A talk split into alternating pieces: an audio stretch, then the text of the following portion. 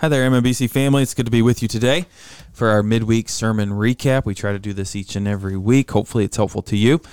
I know it's helpful to us just to be able to go over it again and talk about it as a pastoral staff. And so we have all of us here this morning. We've been in Ephesians for a while. This week, we're in Ephesians chapter 6, uh, beginning, well, in verse 17, but only part of verse 17. And I did read it this uh, Sunday. I really needed to make sure that I read it. I was afraid I wasn't wasn't going to honestly, uh, because it's very small, right? And take the helmet of salvation. Paul's been going through the body of armor, and now he gets to the to the helmet of salvation.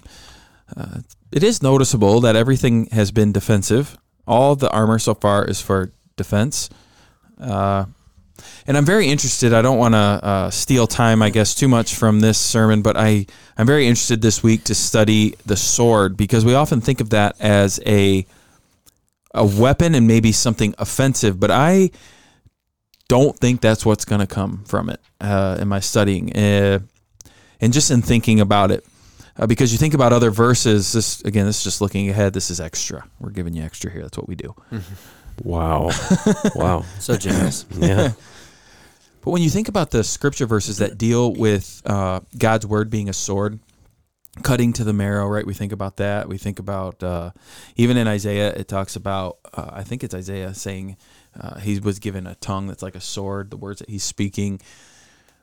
It's never to be offensive in a way of like going and crushing and killing. It's always to convict people of sin, but to bring them to you into the family of God. That's what the word of God is, is for, to convict so that they would so that we would repent. And so I think a lot of times we want to think of us taking that sword and taking Satan and like cutting his head off. I don't do that. Christ is the one who does that. And so I'm just interested in studying this more uh, and being able to preach on this of of you know of of looking at particularly God's word as a sword, but I'm going to guess it's not necessarily an offensive weapon. Like I'm going on the charge here. Uh, but it's more it's what it's the tool that we've been given to be able to share the gospel with people to share the word of god with people and trust that god will use it in that way to convict them to repent of, of their sin i don't know just again i haven't put much study into it yet very little but i'm looking forward to doing that so that will be the rest of verse 17 uh, this week we looked at the first part of verse 17 uh, the helmet of salvation so guys what do you think of salvation you pro salvation It's good. Yeah. Yeah. I think we're, we're pro salvation, not pro condemnation. okay So, yes. yeah. Yeah. Yeah. What would you say God is? Is God pro salvation, pro condemnation? Spencer? Well, I'm just wondering. he's, he's, uh, You brought these terms up. yeah. Yeah. No, his, his disposition is he does not take joy in the death of a sinner. He tells us that in the Old Testament. Yes. So, um, uh, he is, um, he offers his salvation. Jesus offers himself to Yeah. everyone who hears the gospel of the word. But if you reject um, God and the offer, then all you have chosen is condemnation. And, and God will be glorified, though, in the condemnation, in the the the righteous justice Yeah. being manifested in that, just as He was showed His glory and showing His justice in the cross um, as, as well. So, uh, yeah, Well, it tells us in Timothy as well. You guys remember which one? First Timothy, Second Timothy. I'm trying to think off the top of my head. That God desires for all men to be saved. Yeah, Right. That Mhm. backs up. Yeah. 1 that Timothy backs up- 2. Two. Yeah. Two four maybe. yeah, somewhere in the top. Yeah, Um. Anyways. Uh, yeah. So yeah. looking at salvation this week, Mhm. um, one might wonder, you know, why does Paul separate all this? I mean, he's talked about um, truth, he's talked about righteousness, he's talked about the gospel, faith, salvation, and then we're coming up on the word of God. Hmm. Now, a lot of those seem to m- mend together, right? Mm-hmm. Would you guys agree with that? Yeah, there's definitely a lot of overlap. Yeah. Parallel. And I'm sure some would say, you talked about the gospel a couple weeks ago. Now you're talking about salvation. Isn't that the gospel of salvation? And the answer is actually yes, that's true. It is the gospel of salvation. But the, we do want to talk about these terms because the gospel meaning good news, bringing this good news salvation is available and is there, and it's something that we have. And like we talked about with the gospel, we put it on our feet. Maybe one to stand on firm ground, or two, some interpretations were to go and now to to share the good news of the gospel. But Paul says you take this helmet of salvation and you put it you put it on your on your head and there's this idea of protection on the most vital part of your body which is your head right it's what houses your brain and what keeps you going and so on our head is this salvation and i'll go a little backwards than what we normally do uh, normally we would define salvation which i'm sure we'll do at some point but there's two common thoughts to this on the role of the Christian's helmet of what is the purpose for it. Why does Paul specifically say that the that salvation is a, like a helmet? And one references back to 1 Thessalonians chapter 5 verses 8 through 11 where Paul says this again about putting on uh, your helmet salvation of hope. And so he has, he adds the of hope. And so there's this idea that what we have on our head is our hope, our steadfast hope that keeps us completely secure, uh, knowing uh, who we are in Christ and what He has done. And so uh, it's it's the complete protection that no matter what Satan does, he cannot take this this salvation away from us. And and so. Think it was one of the writers. I don't believe it was me that came up with this, but talked about this as a future reality. And and so when we're when we're wrestling, when we're battling against Satan, and his tactics, what we have in our head is a hope that's completely secure. And so, as the battle is going on, sadly, our shield of faith doesn't block everything. Um, we don't always do what we need to be doing, and so we we struggle. And and the fact of the matter is, if if Christ doesn't return, all of us are going to die. We're we're all going to die. Uh, and so, in a way, it seems as if in that it's like, well, Satan has won. I've died. My sin leads to death, and here I have here I have died. But having this over our head of salvation again is this hope of even in death, though. There's hope in the Lord, as Paul would say, being absent from this body is presence with the Lord, and that's a that's a future reality that us as Christians are looking are looking forward to, and that we we have our hope in. And we sing songs about that. We talk about that at funerals of fellow believers. And we take joy and we have peace in that. But hopefully, what it does too is as we battle now today with different sin in our life or whatever it might be, sufferings, where our head needs to be. It's very specific that this is on your head. And so you have to start thinking about your mind and thinking and knowledge what we should have in our head is that there is a future reality and our hope is lined in that. And so that's the first way of thinking about that. The second way, I'll, I'll say the second way real quick. I know I'm talking a lot, and then we can kind of talk about them both together. Is again going back to the head, and that Paul is showing us that it's very important for the Christian to have a head knowledge of what salvation is and what it means for us, and that that actually is what helps hold on to our security you know, of like, I know these promises. I know who he is. I know what he has done for me. The gospel isn't just good news that's out there. It's actually been good news for me because he has saved me. And so I rest in that as I fight and as I battle. And, and our minds need to be on that. And it's amazing how the Bible over and over and over again talks about it, talks about the Christian faith as being a faith of thinking. Right? Even from the very beginning, over in Deuteronomy, Remember what the Israelites are charged to do? Teach these things to your children. Write them on the doorpost. Why? So that they know. They need to know. It's not just a feeling. It's not just it's it's it's a it's a knowledge that we can get, that we can obtain, that God gives us even. And so it I read in the Gospel of John, John chapter uh, 20 verse 30 through 31, not quoting it exactly, but basically what John writes there is he says, "I've wrote this whole book why? So that you can know." so that you can know him, know Jesus. He wants us to know these things. Luke, writing in great detail in his book, his gospel, Gospel of Luke, but also in Acts, great detail there. Why do we need to know who the emperor was or who the governors were of this land? Paul's doing that on purpose, or Luke's doing that on purpose to say, this is a historical event. I want you to know these things, cement it down, as as truth of what I'm writing here. And so there's this head knowledge that we need to have of our of our faith.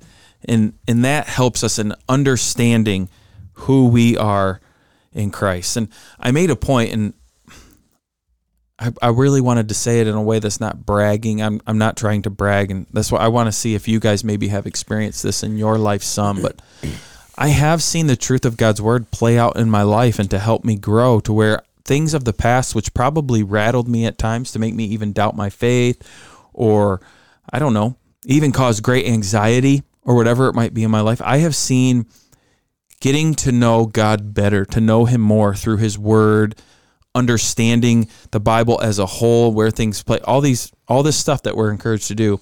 As God has allowed me to do that and to understand more, I have actually seen his word work to where those battles do get easier where things that used to crush me now I can brush off.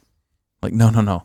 You're not going to tease, tease me of this this time, Satan. I've already battled that. I've fought that. I've got through that. God has grown me. And I know that can sound kind of bragging, but I didn't want it to be that way. I meant it as this actually is true and how it worked. Have you guys in your life seen that at all play out to where as you've got to understand God more? And I couldn't give you a date you know, like oh, it's five years ago. It just clicked and bam, it all went away. No, Yeah. um, but have you guys seen that in your walk with the Lord uh, as well? You get you're shaking your head, yes, but the people when, listen. when you were explaining that, I I was really resonating with what you were saying a lot because again, I don't want to prop myself up as like this super mature whatever, but I've at times wondered when you know, I'm talking with a person, not even in a pastoral setting or a counseling or whatever like that, but they're just talking about how worried they are about something or stressed out they are about something. I just think to myself, like, don't you know? Or like, don't you remember like what God's word says? Um, you have no need to be worried about this. And that's kind of what comes to my mind at times in situations like that. And I've I mean there's certain things that don't really stress me out very much. Um but because of what I feel like I, I know. Mm-hmm. And yeah, I, I found myself in situations like that before too. So I was resonating with what you were saying. Yeah. I, th- I feel like for me, it's, it's kind of like, it grounds you, you know? And so like, like my early, my early days of, you know, being a follower of Christ, I feel like it was more ups and downs, you know, it's like you read something and you're like, oh, this is great, you know, po- possibly be- or probably because I didn't grow up, you know, in the church, and so it was everything was new. And then as you get older and you mature, you, it kind of levels out. But that leveling out is good because it's not as, for, at least for me, it's not as so up and down. So like a trial comes, you know, like this unexpected, like a curveball. You know, you're standing at home plate, you think a fastball is going to come, and there's a curveball, and you're like, hmm, I didn't expect that. A couple years or years ago, it'd been like, oh, you know, devastating. Now it's kind of like you kind of just roll with the punches. You know, I feel like God's word has grounded me. And it's kind of like what James talked about. You're not a wave tossed back to and fro. Um, obviously, that can happen, but um, yeah, I resonated with that. I, I thought of the, the the hymn, "How Firm a Foundation," you know, that we stand on the Word of God, and it really helps us when those storms hit. And I think the more you get into the Word, the more you you practice, as James says, you do what it says, the more grounded you become. You know, it's that principle. So. Yeah, I think another way to think about it too, not just with anxiety and worry, but I can think back in my life to where sin in my life has caused me to be angry. Mm-hmm. And then that has an impact on everybody around me because I'm just angry, you know, and every little thing can set me off for whatever. But God and His goodness has shown me that. And I'm not saying it doesn't happen anymore, it still does, but usually it doesn't last for months anymore.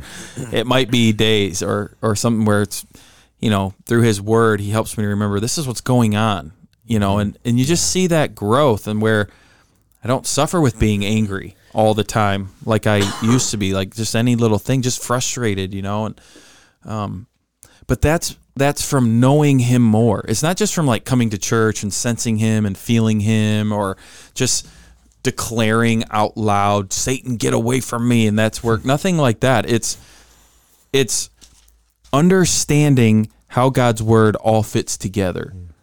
You know, understanding who he is, understanding the attributes of God, and then how those apply to my life or Understanding something as simple as what Paul says here what is salvation? What has happened in salvation? What has taken place? And really trying to be nitpicky about the gospel. What it what is it, you know? And and when you start to learn who I was before Christ and unpack everything that goes with that. And I'm not just talking about like me specifically in my specific sense. I'm just saying what what uh, Paul lays out in Romans 1, 2, and 3. I am a sinner. I am separated from God. And you start to get the gravity of what that means. And then you realize what God then has done for me. Right? And you see this plan all along and how the Old Testament is being shaped and forming and speaking and the major prophets and the minor prophets. And then you get into the New Testament, you see Jesus has come and what he did and all these things. And there's a lot there. It's a lot of learning. But as you start to grasp it, as God helps you to understand that and to know his goodness to you more and more, you start to find more of the worries of this world to vanish away. You it's not that you don't notice them. It's just you now have a Christian mindset towards them. And so then uh what chapter is it in Matthew? Is it like Matthew 17? Is it the birds and the sparrows are worth this much? If the Lord does the lilies of the field and takes care of those and how beautiful they are arrayed, don't you? Do you know? I think that may be Matthew 6. Is it? Yeah, oh, it's in the Sermon on the. Mount. Yeah, I think It it's is. Sermon Oh, on the Mount. sorry. Mm-hmm. There you go. Um, Even Solomon was not arrayed like Arrayed, one yeah. of these. Mm-hmm. Yeah. you start to think about those things, I think, and understand better of what it means for us. Yeah. And I realized because in my life before, like when I was younger in my faith, I would look at verses like that and say, "That's I am, I am not arrayed like Solomon. I can tell you that. Mm-hmm. I'm not getting this. So what's wrong with me?" Well, I had a lack of understanding of really what has taken place in my life and salvation, what the gospel has done for me. And it's like, man, he, he actually, I mean, the blessings in that are just astounding to think of what he has done for me, and it just changes the way you view everything everything and that's why we're encouraged i think in his word to to be in it. That's why you know for the youth probably get sick of hearing pastor scott say you guys should read your bible every day. They think he's being a taskmaster and giving them homework. And it's like no we're trying to help you to know where life is found. And it's found in these pages to grasp everything that's going on all the craziness that is happening in this world. There are answers to it and they're found in this book that you have probably given to you for free you know by somebody. You have it there mm-hmm. and you need to be reading it and to know it and to mm-hmm. understand it. Mm-hmm. And so that's really important and that's where paul's kind of at i think with the helmet of salvation is really focusing on us having that christian mindset uh, as we go about our daily business our, our daily work.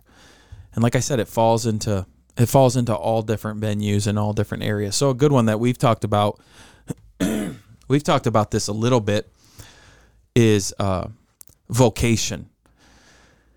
So let's talk about that real quick. I know I'm putting you guys on the spot, but I think you guys are able to do this, no problem. I'm putting myself on the spot too, if it makes you feel any better. How does having a Christian mindset when it comes to your particular vocation matter and make a difference? Well, I think right away the first thing that happens is is you have to have a proper understanding of the gospel, because once you realize um, that salvation consists in not what I ought to do or do do or have not done, but in the gospel narratives of what Jesus has done and did do and has finished, well, then my acceptance with God is no longer based upon anything I do.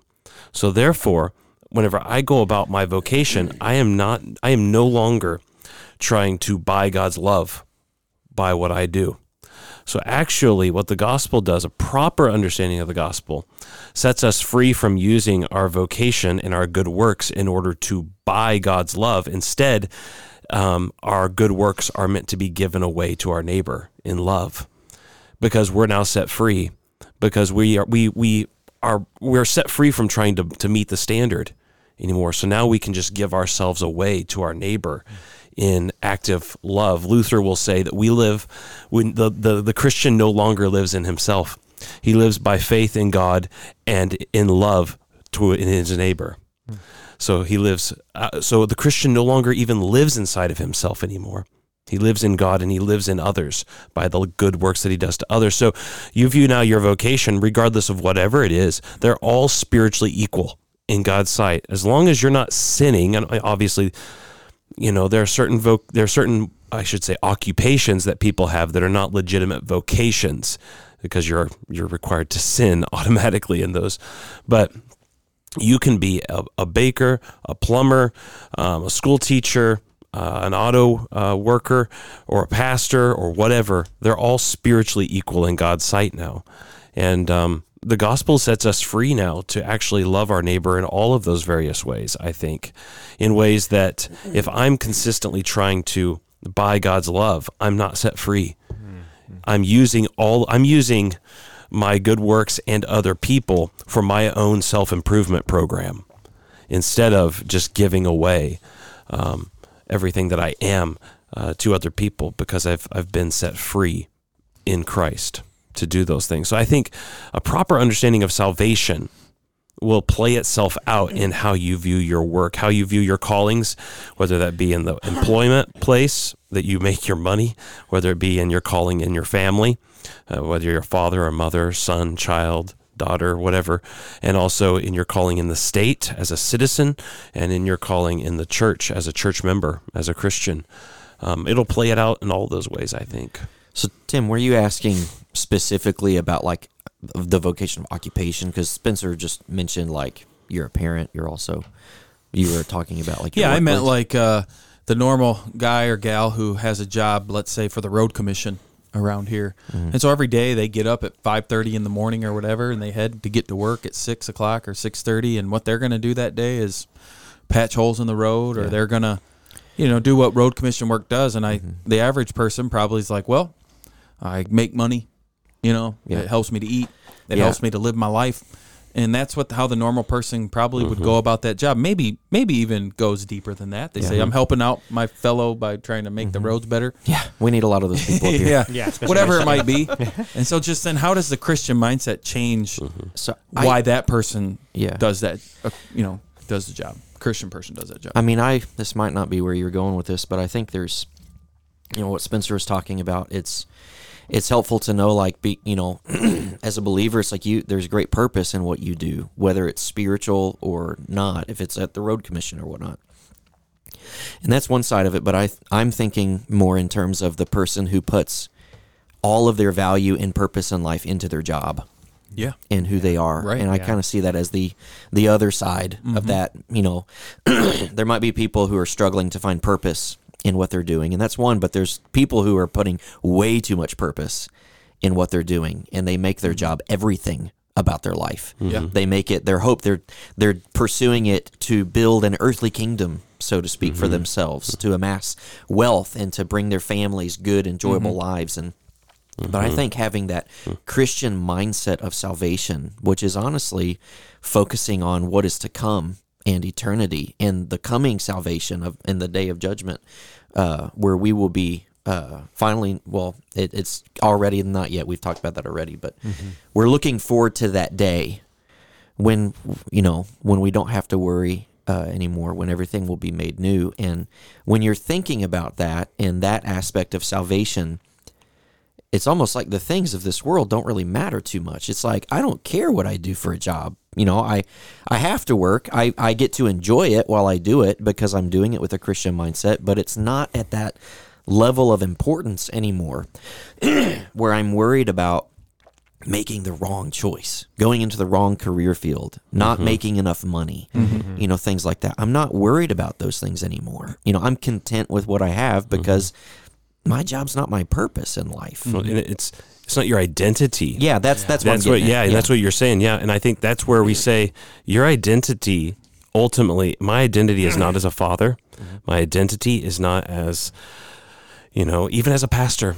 That can be a danger for people in pastoral ministry is Yeah. find their identity in that. My identity is in Jesus Christ. Mm-hmm. I'm in Him. I'm no longer in Adam, and therefore, because of our union with Jesus Christ, whenever whenever you go and work for the road commission, Jesus is working through you at the road commission because the problem part of the problem is is in our mindset we have to get we have to get back together to the reality that that I can't think about my myself in I'm I'm inseparable from him. He's inseparable from me now.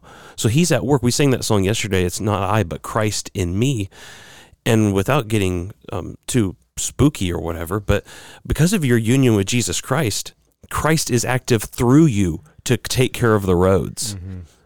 And and for if people could grasp that, I think I think the idea of vocation as well frees us up because it's not so much about what I'm doing. It's about what God is doing through me. Mm-hmm. And whenever I shift my mindset to that, well then I find myself being actually much more excited mm-hmm. about being a part of what God's doing rather than right. what I'm doing myself. Yeah. And, and Paul really puts it very clear in the sense when he said, whatever you do, whether you eat or you drink, yeah, do it all for God's glory. And I think there's a danger in our culture because there is this, you know, status, you know, there is these levels. Oh, this person's an attorney, this person's a doctor, and there is this kind of acclimates like, oh, they've really, you know, and and yet in God's economy, whatever you do, right, if you're a slave, because Paul's writing, and you know, in the Gre- Roman Greco world, there are slaves, obviously.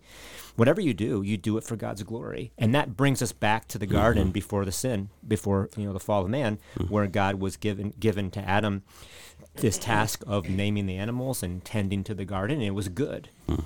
And, and, so, and, and, what does Paul do, by yeah. the way? He, it's cool. The slave is not his identity is not mm. as a mm-hmm. slave anymore. Yeah. He's a freedman in the Lord. Yes. The master is his identity is not as a master, but as a slave of Christ. Yeah. And so your identity is always in Christ, or if you're not in Christ, you're still in Adam. Mm-hmm. Yeah. And so those listening are probably asking, how did we get here? Why are we talking about this when it's helmet of salvation? But this is the point of right. why this is making the point I think of what I was trying to say is our salvation is not a salvation of a wish and a prayer, so to speak. You know, of a of a, of a hope in terms of hope today of like I hope it happens.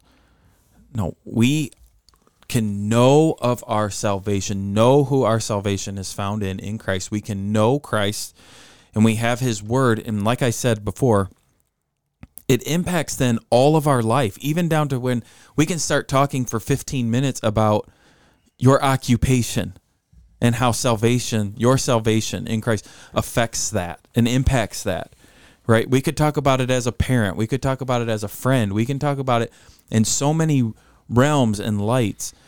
And it's just important for us. That's why this is again why is it so important for us to know these things because it gives us security.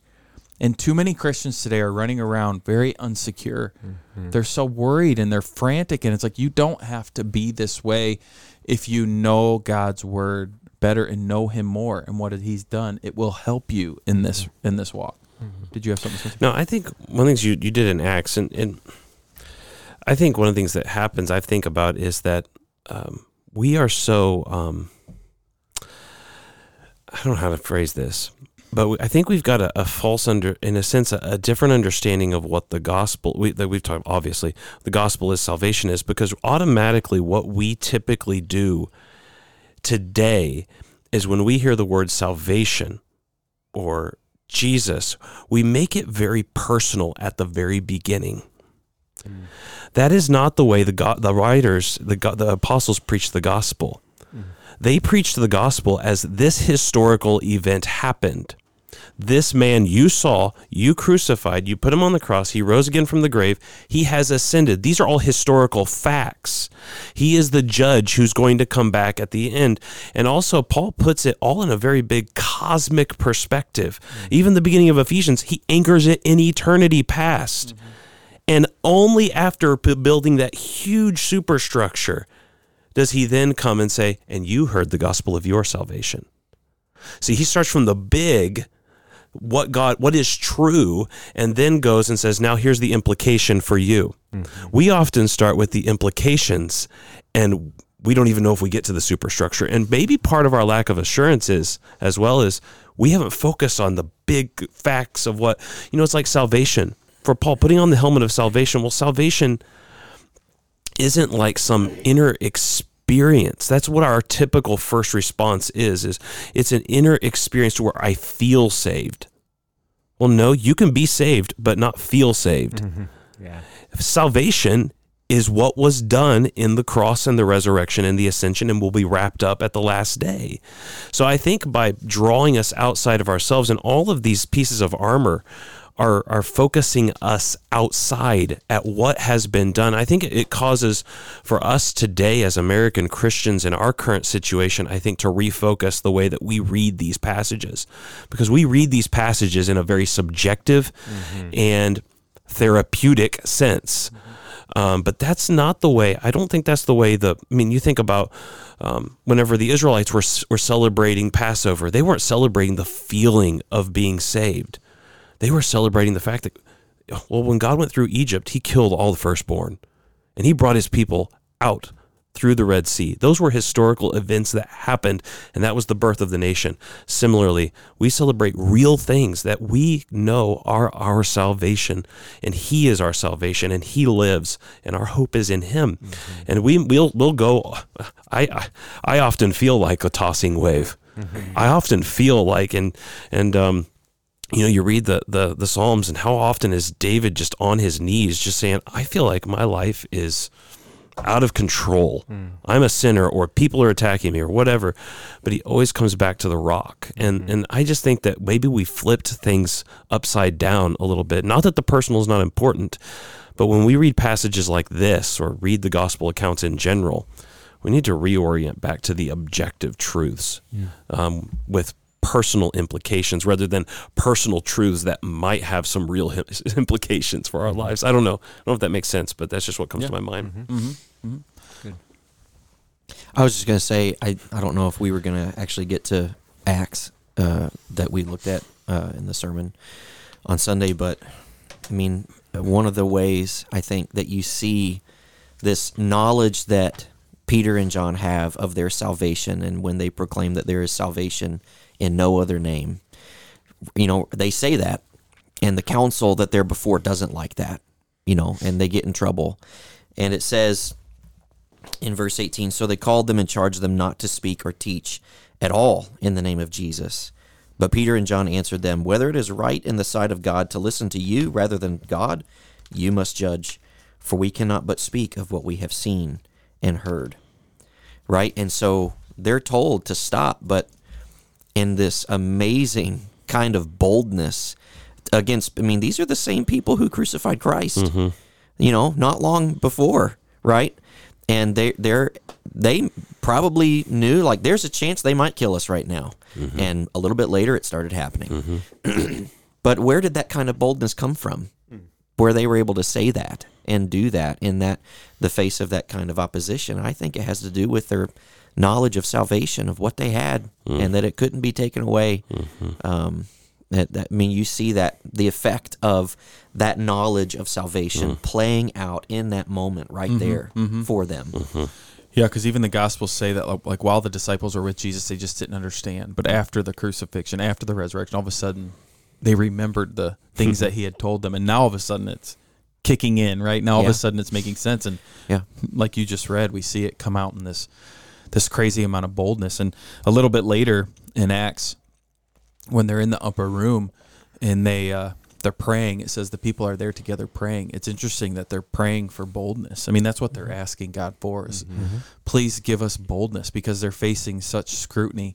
But it's obvious that God is working through them because I mean, at this point, like it said, five thousand men are saying we believe in this, right? And uh, yeah, there's there's a lot there. I encourage you guys to keep uh, studying it. Uh, that picture in Acts, Acts chapter three of that lame man, I thought was a good picture.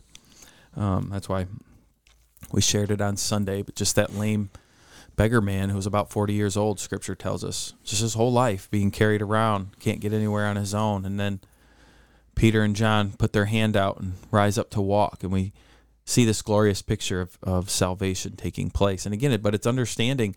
And I'm sure there were people in the room yesterday when I'm talking about you're the lame man. You can't do anything on your own. Mm-hmm. I have no doubt there's people looking at me saying, You're not right. I can do a lot of stuff on my own. Mm-hmm. And they think about like what you said. They they have great purpose in life, they feel, and they're succeeding in the things that they're mm-hmm. attempting to do. And they're putting their trust in that. But we pray that God will open their eyes to see, no, you're you're the lame man. You you have no hope. These things you're doing are not achieving anything for you in terms of your salvation. Mm-hmm. Salvation is only found in the name of Jesus, of which Peter and John would go on to Hmm. fight their whole life for and Hmm. tell people for and and even die. I mean, we know uh, Peter gets martyred. John, maybe I don't know. They went off to an island right for a while, but uh, and He's on the first season of Survivor. I don't know. He made Man, he, he li- Oh man, that's, that's Jeff. He's actually John reincarnated, right? He stays there. sorry, sorry. that went sideways. Yeah. Yeah. You know, I think like this this might even be more sideways. Okay. You know, the thing I the illustration that came to my mind to explain that of people who it's like yeah, you, that think that they have it together. Mm. I'm not the lame man. Mm-hmm. The, the the humans in the movie Wall-E. Y'all seen Wall-E? the robot, Yeah. the robot, yeah. Yeah, Yeah, but like the ago. the humans in the movie Wall-E have like changed over time since they've been in space, right? That's the theme behind it, and th- like it's all those changes are to make their lives better, mm-hmm. right? To have everything done for them. Mm-hmm. They're you know in these chairs that hover around. They don't have to walk anymore. Everything is provided to them right there, and it's like it's seen as this life of luxury, but then it's actually comes out that all of those changes have have been bad for you mm-hmm. and actually you're not living this life of luxury you're not where you think you are and Right. just that that's the picture that came to my mind of uh of just what it's like for somebody that thinks I do mm. have it all mm. together I do have what I need you're gonna find out no you no you don't Right. When Jesus says, "I didn't come for the righteous. Mm-hmm. I didn't come for the people that are whole." yeah exactly. So then, I mean, Yeah. The- those who are well do not need a physician. yeah, you can't have Jesus if you don't if you're not sick. No, right. I mean, th- or that's if just you don't think you're sick. Yeah, Yeah. Well, I mean, that's yeah. He tells us that. So I mean, I mean, I and obviously, I think people when they're pressed, they realize they haven't kept the law Mm-hmm. like they thought they had. But um, but yeah, that's just a stern reminder to us as well. so go home watch the movie Wall-E I have a bootleg copy I bought in the Philippines. oh, it's on two separate DVDs. really Yeah. oh my It it doesn't even work in modern DVD players funny. anymore. That's I don't think. is it of like people walking around with cardboard cardboard cutouts like acting I don't the know if I've ever Wall-E? watched it actually. As you're describing it, none of that's coming back into my head. So maybe I've never actually sat and watched it. I really like the movie Wall-E. I, we can tell. Yeah, that's good. It spoke the Sorry. gospel. It spoke the gospel. Yeah, you know what, man? You can use all kinds of avenues to introduce the gospel to That's people. right. That's Yeah. right. Wall-E. Oh, Eva. I don't remember that either. I thought you were gonna say "ET phone home" for a minute. no, I'm in a different Okay, generation. Yeah, You that- are. That's For a sure. classic. That's Yeah. a classic right there. Well, as we talk, it just reminds me of how when we stand and preach and teach, there is an array of people listening. And it's amazing to think how God will work as his word is taught and preached and how the Holy Spirit will move and work in people's lives differently. Because, like you guys said, there were people listening who definitely think, I have great purpose in this life, right? And they believe, you know, if I have to leave work, we probably should just turn the lights off and shut the door because it ain't going to survive without me. I'm just that important and valuable. But on the flip side, there's people here who feel they have zero worth at all. It's not mm-hmm. hard to convince them of their sin. Mm-hmm. They feel absolutely worthless, but their struggle is, and I think I'm even worthless to God. I think He doesn't love me. There's no way. There's no way He loves me. Nobody can love me. And we just pray that God will use His word to impact everybody, to see that both of those are fallacies, both of those are wrong, both of those are some of those flaming darts that Satan throws at people and binds them. And it's sad because, as I said yester- at yesterday during the sermon, one of Satan's best tactics is to help good people realize that I'm doing this on my own and there's so many good people going to hell. Mm. It's a great tactic that Satan has, and it's worked for a very long time. And on the flip side, he has another great tactic of letting people think you are worthless even to God. And that's how they live their life. And that's how then they enter eternity. And actually, both of those are manifestations of pride. Yes, absolutely. Yeah. Yeah. Exactly. Mm-hmm. The flip two sides of the same coin. Mhm. They really are. But what God has done now for a very long time is He's opened both sides of those groups, their eyes to the truth. And people have come from both sides and have been saved. And I'm sure sitting around this table, we probably would represent both sides before we were saved. And God does that.